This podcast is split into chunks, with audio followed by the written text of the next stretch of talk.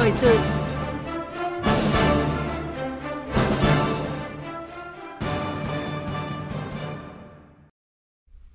Thưa quý vị, thưa các bạn, câu chuyện thời sự hôm nay chúng tôi tiếp tục đến với một vấn đề quốc tế đang được dư luận đặc biệt quan tâm. Nếu như cuộc khủng hoảng Ukraine trong những ngày gần đây liên tục được báo chí trong nước và quốc tế phân tích với những động thái đối đầu giữa Mỹ, phương Tây và Nga, thì cùng thời điểm thế giới cũng chứng kiến những hoạt động không ngừng ở ngoại giao giữa các cường quốc Nga, Trung và Mỹ. Những chuyển động này đã đang tác động mạnh đến cục diện địa chính trị quốc tế và cuộc khủng hoảng Ukraine được cho là một trong những cơn sóng phản ánh biến động địa chính trị hiện nay. Quá trình định hình trật tự thế giới mới sẽ diễn ra như thế nào và Nga, Mỹ, Trung Quốc đang toan tính gì trên bàn cờ địa chính trị toàn cầu? Quý vị quan tâm đến chủ đề này, hãy gọi đến số điện thoại là 0243 934 1040 và 0243 934 9483 và xin được thông báo là chương trình đang được livestream trên fanpage VV1 Thời sự. Mời quý vị chú ý theo dõi và tương tác. Và bây giờ, chúng ta sẽ cùng với biên tập viên Quỳnh Hoa và vị khách mời là Phó Giáo sư Tiến sĩ Thiếu tướng Lê Văn Cương, Nguyên Viện trưởng Viện Nghiên cứu Chiến lược Bộ Công an đến với câu chuyện thời sự. Kính chào quý vị và các bạn. Kính chào biên tập viên Quỳnh Hoa và quý vị thính giả Đài tiếng nói Việt Nam. À, một lần nữa trân trọng cảm ơn Thiếu tướng Lê Văn Cương đã tham gia chương trình hôm nay ạ. Bàn luận về câu chuyện cạnh tranh nước lớn, chúng ta cũng sẽ đến với những phân tích của các phóng viên Phạm Huân, thường trú Đài Tiếng Nói Việt Nam tại Mỹ, Bích Thuận, thường trú Đài Tiếng Nói Việt Nam tại Trung Quốc.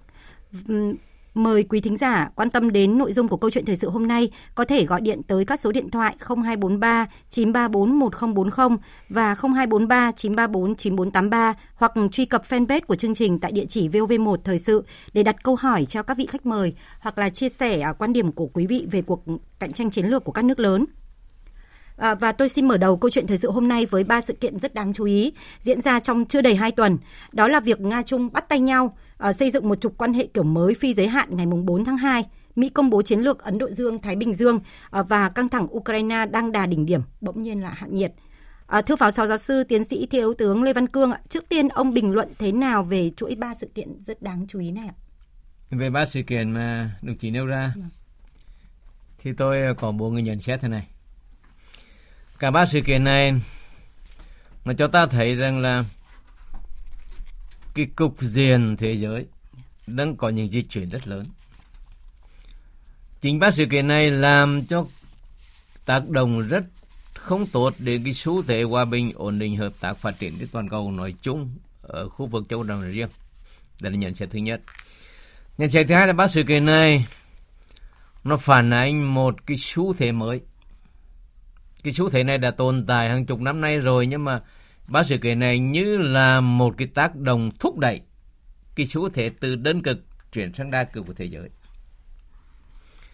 Cái nhận xét thứ ba của tôi là chính ba sự kiện này làm cho cái quan hệ giữa ba cường quốc hàng đầu thế giới là Hoa Kỳ, Trung Quốc và, và Nga bắt đầu chuyển sang một trạng thái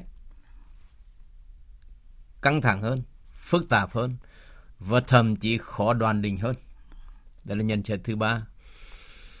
Nhận xét thứ tư của tôi là bắt đầu cái ba sự kiện này lắng dịu xuống bằng cái tuyên bố của Điện Kremlin là rút quân khỏi những cái khu vực gần biên giới của Ukraine. Thì chúng ta thấy một cái nhận xét thứ tư ở đây là gì? Cái hiệu quả của hoạt động ngoại giao. Hóa ra, trong cái căng thẳng trong thời gian hiện tại này, bất cứ cái căng thẳng nào cũng có khả năng dùng biện pháp ngoại giao để giải quyết được cả. Một cái điều này nhắc nhở các cường cuộc nội chung thì nhận riêng trong các cuộc tranh chấp cần ưu tiên tối đa hoạt động ngoại giao. Đối thoại trên cơ sở luật pháp quốc tế. Chính cái, cái việc ba sự kiện này và nó cái xuống thang từ từ của nó nó phản ánh cái hiệu quả hoạt động ngoại giao của chúng ta. Và chính cái điều này Việt Nam chúng ta cũng đã phát huy rất lớn trong quá trình vừa rồi. Vâng. Đây là một nhận xét của tôi. Vâng, à, như là thiếu tướng Lê Văn Cương vừa nói thì ba sự kiện này là làm cho mối quan hệ ba nước là Mỹ Nga Trung căng thẳng ừ. và cũng cho thấy cái tầm quan trọng của các cái cái cái hoạt động ngoại, ngoại giao. Vâng. À, theo ông thì các sự kiện này liệu có liên quan đến nhau hay không hay là chỉ tình cờ diễn ra trong cùng một thời điểm và động cơ thực sự của các bên khi triển khai các bước đi này là gì ạ? Thật ra mà nói thì đây cũng không phải tình cờ đâu. Ừ. Tất cả những sự kiện này được chuẩn bị ngay từ nơi quan hệ giữa Hoa Kỳ với Trung Quốc. Suốt cái năm 2011, chúng ta chứng kiến những cái sự kiện ví dụ như 15 tháng 9, Hoa Kỳ cùng với Anh, Australia hình thành một cái um, hiệp định AUKUS. Cái chuyện này là một chuyện đặc biệt quan trọng. Có thể nói quan hệ giữa Hoa Kỳ với Trung Quốc cái sự kiện AUKUS này là tác động rất xấu. Và chính sau cái AUKUS này Trung Quốc đã có những cái phản ứng và đã có chuẩn bị các phương án rồi. Rồi tháng 3 năm 2021 vừa rồi và tháng cuối năm 1 vừa rồi và đầu năm 2 này thì Ukraine nó bùng phát. Điện Kremlin Tổng thống Putin cũng đã chuyện chuẩn bị các kịch bản sẵn có rồi. Có thể nói rằng là đầu năm 22 này nó dồn dập diễn ra. Đâu đấy có bóng dáng của một chút ít về cái tình cờ ngẫu nhiên. Ừ. Nhưng thực chất phía sau nó là các toán tỉnh các nước cả.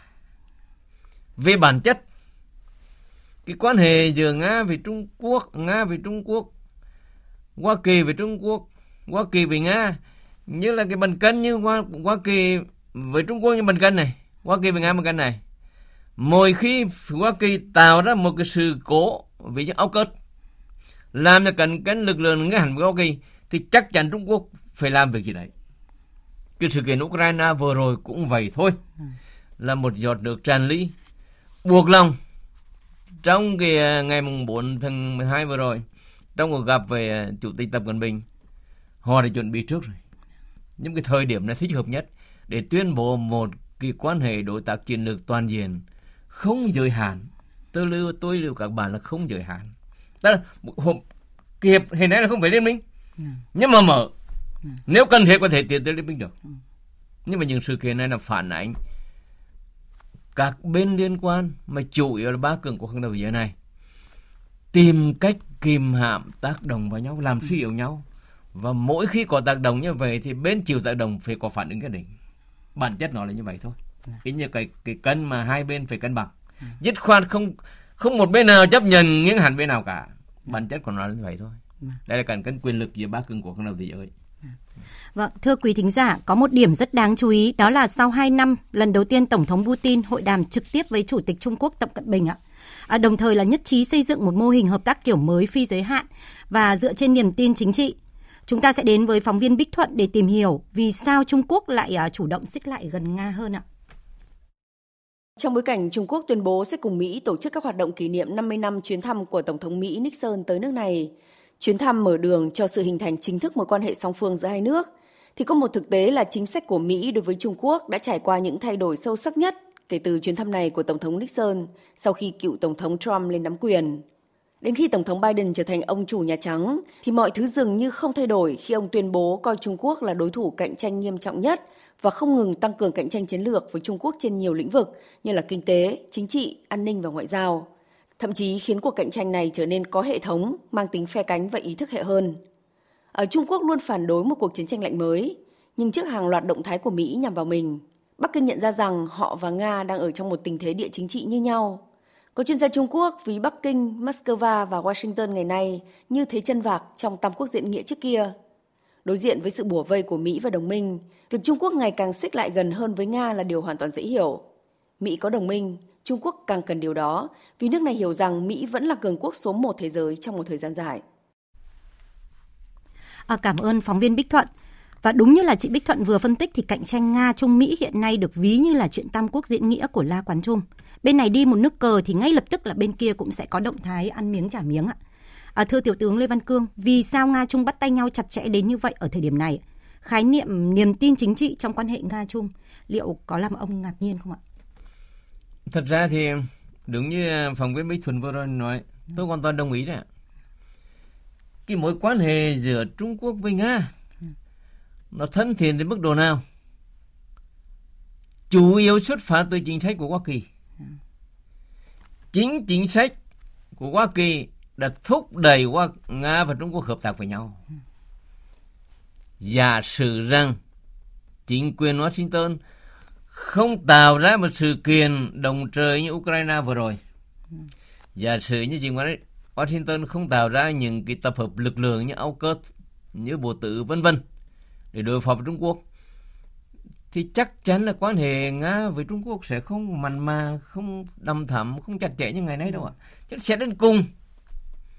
Khi người ta có một thách thức chung nếu không muốn nói là kẻ thù thì chắc chắn tự nhiên người ta phải bắt tay với nhau thôi cho dù kiểu gì hợp tác với nhau vẫn tốt hơn là đơn phương đồng mã chứ bản thân cái quan hệ nga việt trung quốc nó thân nên nó sơ chủ yếu do tác động từ phía hoa kỳ và chính những hoạt động của hoa kỳ trong thời gian vừa rồi đã thúc đẩy cái mối quan hệ này càng ngày chặt chẽ hơn bản chất nó là như vậy thôi vâng, và ừ. chính là cái niềm tin chính niềm trị tin. Ừ. Vâng. còn niềm tin chính trị thật ra thì nga và trung quốc niềm tin chính trị đã được xây dựng trên cơ sở có nhận thức chung. Chúng ta phải thấy rằng là tại sao có niềm tin chính trị giữa nga và trung quốc? Hai siêu, hai cường quốc này có niềm tin gì chung là vì họ có một nhận thức chung, một cái trật tự thế giới mà do Mỹ chỉ đạo, do Mỹ chi phối là không công bằng. Và họ cần có một cái trật tự thế giới công bằng hơn dân chủ hơn. Cái niềm tin gì thì trên cơ sở của nhận thức chung bản chất nó là như vậy à. nhận thức chung về cái nguy cơ nhận thức chung về cái trật tự thế giới nhận thức chung về những cuộc khủng hoảng thế giới này như vậy có thể hiểu là quan hệ Nga Trung đang bước sang một cái giai đoạn mới uh, cùng chung trên một chiến tuyến đối trọng lại Mỹ và phương Tây ạ. Hoàn toàn đúng. Và xin lưu ý là ngay sau động thái này thì ngày 11 tháng 2 chính quyền Mỹ đã công bố chiến lược Ấn Độ Dương Thái Bình Dương. Và bây giờ thì chúng ta sẽ nhìn lại một số nét chính của bản chiến lược mà Mỹ vừa công bố cùng phóng viên Phạm Huân, thường trú Đài tiếng nói Việt Nam tại Mỹ ạ. Nhà Trắng mới đây đã công bố chiến lược Ấn Độ Dương Thái Bình Dương của Mỹ Văn kiện đầu tiên được ban hành kể từ khi chính quyền Tổng thống Joe Biden nhậm chức cách đây hơn một năm. Trong đó thì à, nổi lên 5 nội dung chính như sau. Thứ nhất, chiến lược làm rõ những gì các nước khác mong đợi, đó là đảm bảo một khu vực Ấn Độ Dương Thái Bình Dương tự do và mở, yêu cầu chính phủ các nước có thể đưa ra lựa chọn của riêng họ và các lĩnh vực chung phải được quản lý một cách hợp pháp. Chiến lược nhấn mạnh tính minh bạch về tài khóa, đảm bảo luật pháp quốc tế trong việc quản lý bầu trời và vùng biển, thúc đẩy các phương pháp tiếp cận chung đối với những công nghệ quan trọng và mới nổi, Internet và không gian mạng, Thứ hai, chiến lược xác định các mục tiêu chỉ có thể đạt được bằng cách xây dựng năng lực tập thể trong một thời đại mới, nhấn mạnh sự cần thiết phải làm sâu sắc hơn quan hệ với năm đồng minh hiệp ước của Mỹ trong khu vực và tăng cường quan hệ với các đối tác hàng đầu. Ngoài ra, chiến lược cũng góp phần vì một ASEAN ngày càng có tiếng nói mạnh mẽ và thống nhất, củng cố nhóm bộ tứ để thực hiện các cam kết của mình và tiếp tục ủng hộ sự trỗi dậy và vai trò lãnh đạo khu vực của Ấn Độ. Thứ ba, liên kết sự thịnh vượng của Mỹ với khu vực Ấn Độ Dương Thái Bình Dương, nhấn mạnh nhu cầu về các chuỗi cung ứng linh hoạt, an toàn, đa dạng, cởi mở và có thể dự báo, cũng như là xây dựng cơ sở hạ tầng thông qua sáng kiến, xây dựng thế giới tốt đẹp hơn cùng với các đối tác trong nhóm G7. Thứ tư, để củng cố an ninh của khu vực Ấn Độ Dương-Thái Bình Dương, chiến lược nhấn mạnh sự cần thiết phải sử dụng tất cả các công cụ quyền lực nhằm ngăn chặn hành động gây hấn và chống lại sự cưỡng ép. Điều này bao gồm tăng cường hợp tác và thúc đẩy khả năng tương tác với các đồng minh và đối tác, duy trì hòa bình và ổn định ở eo biển Đài Loan, tăng cường khả năng răn đe với Hàn Quốc và Nhật Bản, theo đuổi phi hạt nhân hóa hoàn toàn bán đảo Triều Tiên và tiếp tục thực hiện những cam kết trong quan hệ đối tác an ninh ba bên giữa Australia, Anh và Mỹ, gọi tắt là AUKUS. Thứ năm, chiến lược nhấn mạnh việc xây dựng khả năng phục hồi của khu vực Ấn Độ Dương-Thái Bình Dương để ứng phó với thiên tai, khan hiếm nguồn tài nguyên, xung đột nội bộ và giải quyết các thách thức về quản trị. Đáng chú ý, chiến lược nhấn mạnh việc xây dựng các liên minh và tăng cường quan hệ đối tác để củng cố các nỗ lực của Mỹ nhằm đối phó với những thách thức ngày càng tăng ở Ấn Độ Dương-Thái Bình Dương. Mục tiêu chính của chiến lược không phải là thay đổi chính thể của Trung Quốc, mà là định hình môi trường chiến lược, tạo dựng sự cân bằng ảnh hưởng trên thế giới có lợi tối đa cho Mỹ, các đồng minh và đối tác của mình, cũng như là những cái lợi ích và giá trị cùng chia sẻ. Mỹ cũng sẽ tìm cách quản lý sự cạnh tranh với Trung Quốc một cách có trách nhiệm, tăng cường hợp tác với các đồng minh và đối tác của mình trong khi tìm cách phối hợp với Trung Quốc trong các lĩnh vực như là chống biến đổi khí hậu và không phổ biến vũ khí hạt nhân. Tóm lại, giống như khuôn khổ Ấn Độ Dương Thái Bình Dương dưới thời chính quyền Tổng thống Donald Trump, Chiến lược mới công bố của chính quyền Tổng thống Joe Biden nhấn mạnh đến hợp tác cùng với các đồng minh và đối tác của Mỹ, đặc biệt là nhóm bộ tứ tại Ấn Độ Dương Thái Bình Dương, khu vực có tầm quan trọng đặc biệt cả về địa chính trị, địa chiến lược và địa kinh tế, đồng thời gắn chặt với an ninh và sự thịnh vượng của chính nước Mỹ. Thưa Tiểu tướng Lê Văn Cương ạ, thưa quý thính giả, liên quan đến cái bản chiến lược này thì ngày hôm qua, trợ lý Ngoại trưởng Mỹ ông Daniel Crittenbrink cũng đã tổ chức một cuộc họp báo qua điện thoại với các phóng viên trong khu vực, nêu bật một số quan ngại của Mỹ về bất ổn an ninh khu vực có thể xảy ra.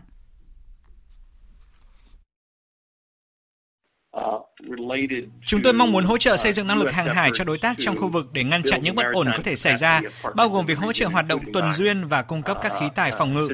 Tôi muốn nói rằng chắc chắn Mỹ sẽ thực hiện chiến lược này với nhiều đối tác trong khu vực. Chúng tôi tin rằng chỉ có thể có một khu vực Ấn Độ Dương-Thái Bình Dương tự do và rộng mở nếu mọi quốc gia có năng lực nhận thức được những gì đang diễn ra trên biển, cũng như là có khả năng bảo vệ lợi ích của mình tại khu vực. À, thưa Phó Giáo sư Tiến sĩ Lê Văn Cương, theo ông thì cái bắt tay chặt chẽ giữa Nga và Trung có phải là cái chất xúc tác khiến cho chính quyền Tổng thống Joe Biden lập tức công bố cái chiến lược Ấn Độ Dương-Thái Bình Dương không ạ? Về vấn đề này thì tôi nghĩ thế này. Thật ra thì cái chiến lược Ấn Độ Dương-Thái Bình Dương Hoa Kỳ đã chuẩn bị từ năm 2019 rồi. Ừ. Chúng ta nên nhớ ngày 1 tháng 6 năm 2019, chính quyền của Tổng thống Donald Trump đã công bố cái chiến lược Ấn Độ Dương-Thái Bình Dương rồi. Ừ. Nhắc tôi đọc cái bản chiến lược mùng 1 tháng 6 năm 19 thì cái rất sơ lược mà nếu đã tư tưởng, chủ đạo, rồi là những cái quan điểm chính thôi ạ.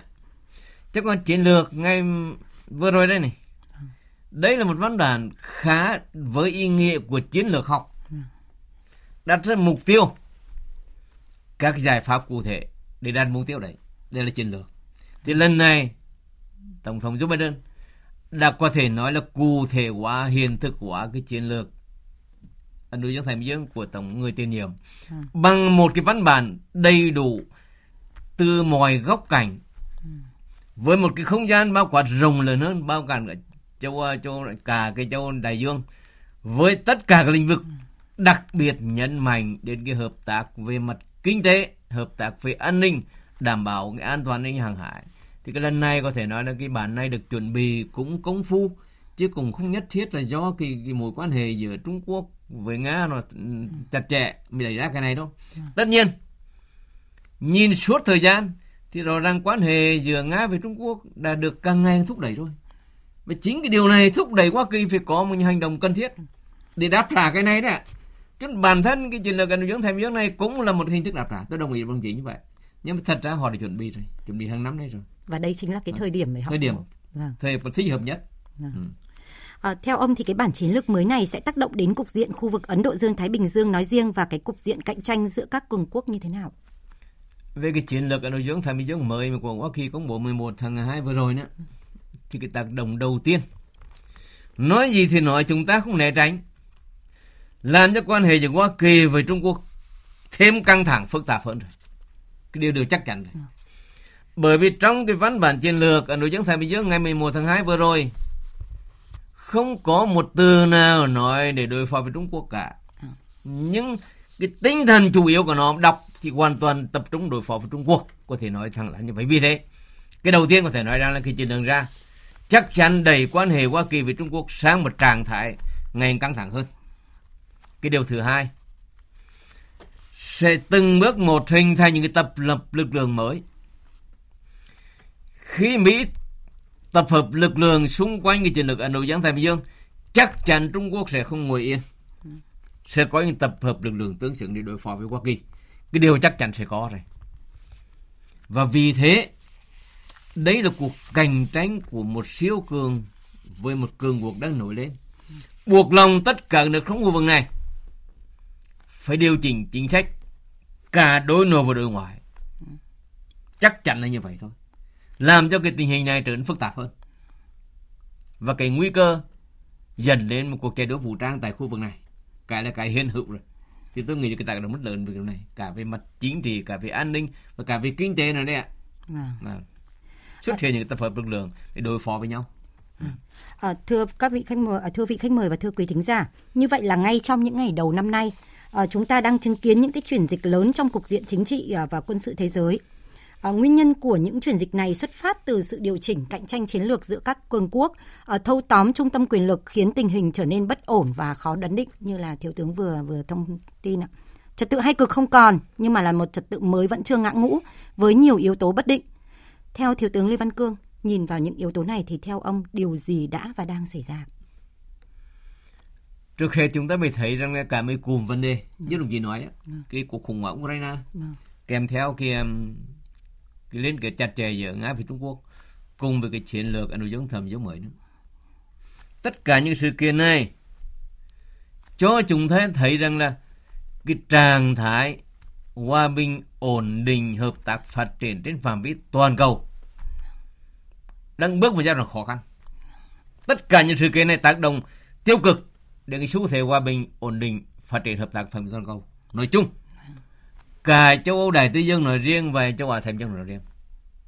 Cái điều thứ hai, nó phản ánh một cái thực trạng thế giới bắt đầu và chuyển biến nhanh hơn, mạnh hơn từ một siêu cường sang đa cực. Những cái sự kiện này tác động như là một cú hích để thế giới chuyển dần từ đơn cực sang đa cực. Và đặt ra một vấn đề rất quan trọng. Các quốc gia trong và ngoài khu vực này trên phạm vi toàn cầu phải muốn hay không muốn cũng phải điều chỉnh. Không thể quốc gia nào ngồi yên được cả. Khi ba cường của các đầu thế giới như Hoa Kỳ, Nga, Trung Quốc còn điều chỉnh chiến lược chiến sách họ thì chắc chắn mọi quốc gia phải điều chỉnh thôi. Đó là cái tác động lớn. Ừ. À, có thể thấy là cục diện địa chính trị thế giới hiện đang dựa trên cái thế chân vạc là Mỹ Trung Nga. À, theo ông Lê Văn Cương thì đã xuất hiện nhiều nhận định về khả năng thế giới hình thành một cuộc chiến tranh lạnh mới ạ. Vậy cá nhân ông đánh giá như thế nào về uh, khả năng này ạ? Về uh, vấn đề chiến tranh lạnh như đồng chí nêu ra, Vâng. thì tôi quan sát theo dõi thông tin thế giới thì ít ra một ngày trên hành tinh này là cùng đó 10 15 bài nói về chiến tranh lạnh. Một năm là có hàng nghìn bài nói về chiến tranh lạnh rồi. Nhưng mà tôi thì nghĩ khác. Thế giới đứng ở đứng ở khúc quanh. Cái mối quan hệ giữa ba cường quốc này đứng ở khúc quanh. Nhưng quan điểm của tôi là sẽ chưa có ít ra từ bây giờ năm 2030 chưa có chiến tranh lạnh phiên bản 2.0 Dạ. là vì thế này cái lý do là lý sự là thế này. Thứ nhất nếu chiến tranh xảy ra thì đấy là chiến tranh lạnh Mỹ Trung Mỹ với Trung Quốc. Đến giờ phút này Hoa Kỳ không có khả năng tập hợp lực lượng. Cả đồng minh đối tác hình thành một lực lượng để đối phó với Trung Quốc ngay cả cái liên minh xuyên đại Tây Dương cũng có vấn đề của nó. Thật ra cái bộ tứ thì các nước tham gia đây cũng không mặn mà lắm đâu ạ. Chứ bản thân Hoa Kỳ cũng không đủ sức không có khả năng tập hợp lực lượng mới để tham gia cuộc chiến này mới. Cái thứ hai là bản thân Hoa Kỳ những vấn đề sức mạnh nội tại của họ cả về kinh tế đặc biệt chính trị nội bộ không cho phép người đứng đầu Nhà Trắng tiến hành cuộc chiến tranh lành với Trung Quốc. Tóm lại về phía Hoa Kỳ hoàn toàn không có khả năng và không muốn nhảy cuộc chiến tranh lành mới. Không có khả năng, không muốn tham gia. Về phía Trung Quốc, tôi nghĩ rằng nếu chiến tranh lành xảy ra thì hậu quả đối với Trung Quốc khôn lường. Muốn hay không muốn, nếu chiến tranh lành Mỹ Trung xảy ra phiên bản 2.0 hay chăng nữa, thì cái môi trường quốc tế hoàn toàn bất lợi Trung Quốc. Thị trường kinh tế quốc tế hoàn toàn bất lợi Trung Quốc bị thu hẹp lại. Và cái giấc mộng Trung Hoa mãi mãi chỉ là giấc mộng thôi. Chúng tôi nghĩ rằng những người lãnh đạo ở Trung Nam Hải đủ thông minh, quyết tâm bằng mọi cách để không xảy ra chuyện lành bị Trung. Còn Nga thật ở vị trí khác hơn. Nói gì thì nói trong ba cường quốc này thì Nga vị thấp hơn một tí. Cho dù tiềm lực quân sự Nga rất mạnh, mạnh hơn Trung Quốc và tương đương với Mỹ. Nhưng mà nếu chiến tranh lành xảy ra, chiến lành Mỹ Trung thôi. Và như vậy thì Mỹ không có khả năng mà không muốn. Trung Quốc càng cố gắng bằng một cách tránh chiến lạnh thì làm sao mà sẽ đánh giành được. Chứ tôi tin không có đâu ạ. Ít ra trong 10 năm nữa. Ta không thể nói 30 năm. Đến 2050 thì không biết. Nhưng 2050 chắc còn chưa còn đánh lạnh đâu. Có thể nói như vậy. Vâng. Như vậy có như thiếu tướng Lê Văn Cương vừa nói đấy ạ, tức là um, dựa trên cái lợi ích các bên đều Vâng. đều phải cân đong đo đếm Ừ. để khi bước đi một cái thực hiện một cái tính toán một cái bước đi nào Ừ. cũng đều phải dựa trên cái lợi ích của của nước mình. Đúng rồi. À, vậy thì nhưng mà theo thiếu tướng Lê Văn Cương, nếu như mà các xung đột bị đẩy lên cao Ừ. và có thể là bởi vì thế giới thì có thể có những cái ừ, bất ngờ có thể xảy ra. Nếu như thế thì nếu như xảy ra một cuộc chiến tranh lạnh mới thì cái cái tác động của nó như thế nào? Kịch bản xấu nhất là có thể xảy ra là như nào? Ta cứ giả sử là đẩy Vâng. đến cần kề chiến tranh lạnh Vâng. thôi. Đúng Nó không? cận- thì chắc chắn là tình cái, cái, cái hòa bình ổn định của thế giới nó sẽ xấu đi cái quan hệ nó lớn là bất định thế giới sẽ một trạng thái gần như chuyển động rao mất phương hướng nhưng nói gì thì nói cũng phải khách quan mà nói thế này này. Hoa Kỳ cũng không muốn lao một cuộc chiến tranh hủy diệt. Trung Quốc hoàn toàn không muốn lao một cuộc chiến tranh hủy diệt. Bản thân Nga càng như vậy. Cho nên có giới hạn của nó. Chỉ có điều, nếu một quan hệ này xấu đến cái đồ mà cần kê chiến tranh thì tác động rất xấu đến thế giới. Cục diện thế giới về chính trị càng phức tạp, càng khó đoán định và thậm chí là khó mà tránh khỏi cái cướp co bất ngờ. Cái điều này là điều không thể tránh khỏi.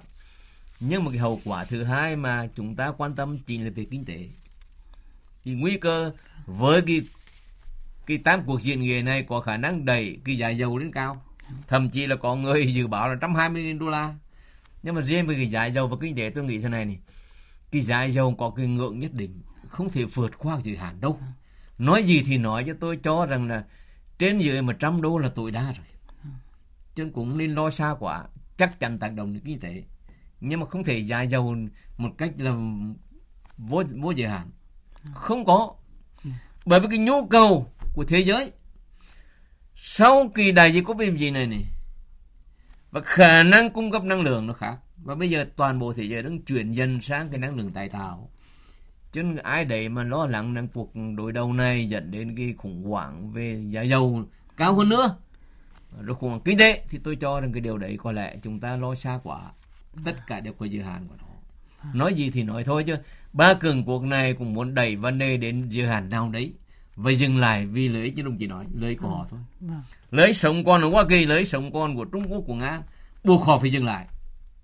Rồi biện pháp ngoại giao bắt tay với nhau rồi chuyển sang một trạng thái khác. Đại khái là cái thế giới hiện nay nó diễn ra như vậy nhất là trong cái bối cảnh mà nền kinh tế thế giới đang manh nhe manh nha bắt đầu có những dấu hiệu phục hồi Đúng rồi. sau sau Ừ. cái cái cái Đúng trận một cái nhu cầu một cái nhu cầu cuộc sống của 7 tỷ 8 người hành tinh này. Ừ. những người lãnh đạo Nga Trung Quốc và Mỹ không thể phớt lờ được.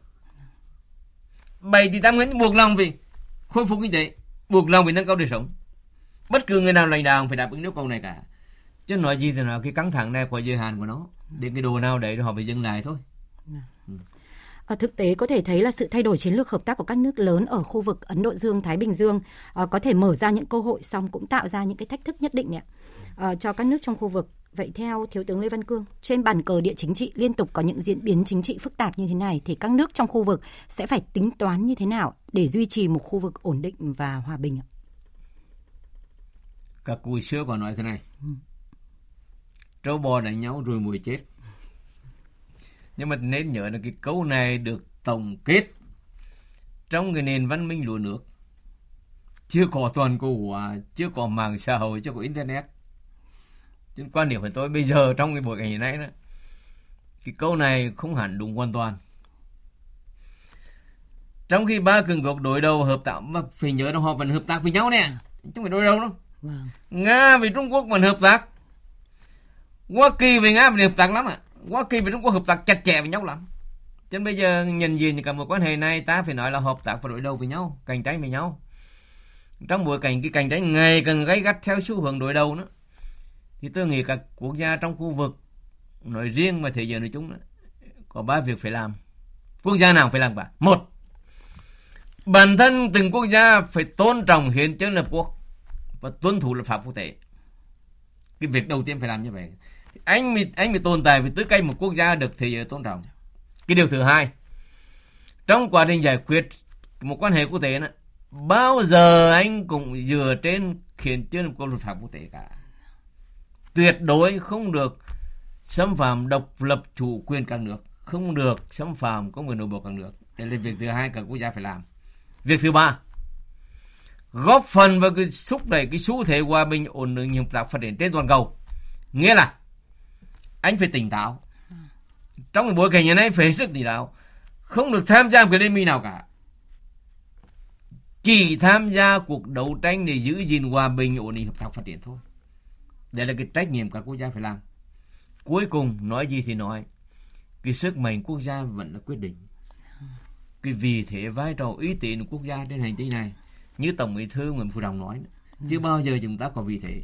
Chỉ do sức mạnh của chúng ta quyết định chứ tất cả quốc gia trong cái bối cảnh phức tạp khó khăn này, phải tập trung tối đa phát triển kinh tế, tạo ra môi trường thuận lợi nhất để nâng cao đời sống người dân.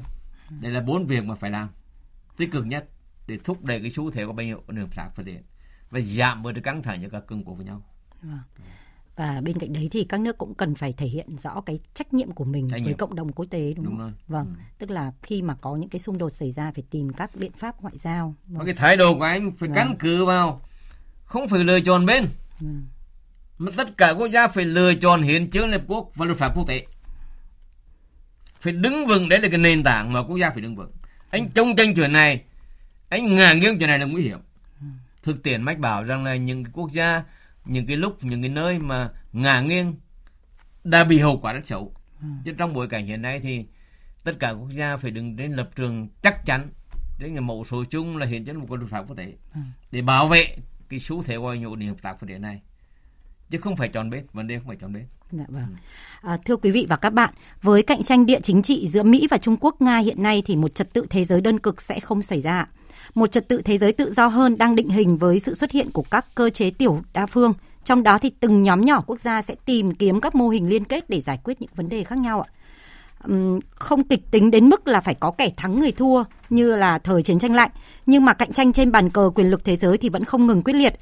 À, tất nhiên trong bất cứ quá trình định hình trật tự mới nào thì Mỹ, Trung Quốc và Nga vẫn là những nhân tố quan trọng nhất tác động tới mọi mối quan hệ. À, một lần nữa, cảm ơn Thiếu tướng Lê Văn Cương và các phóng viên thường trú tại tiếng nói Việt Nam tại Mỹ và Trung Quốc đã tham gia câu chuyện thời sự hôm nay. Biên tập viên Quỳnh Hoa xin tạm biệt quý vị và thính giả.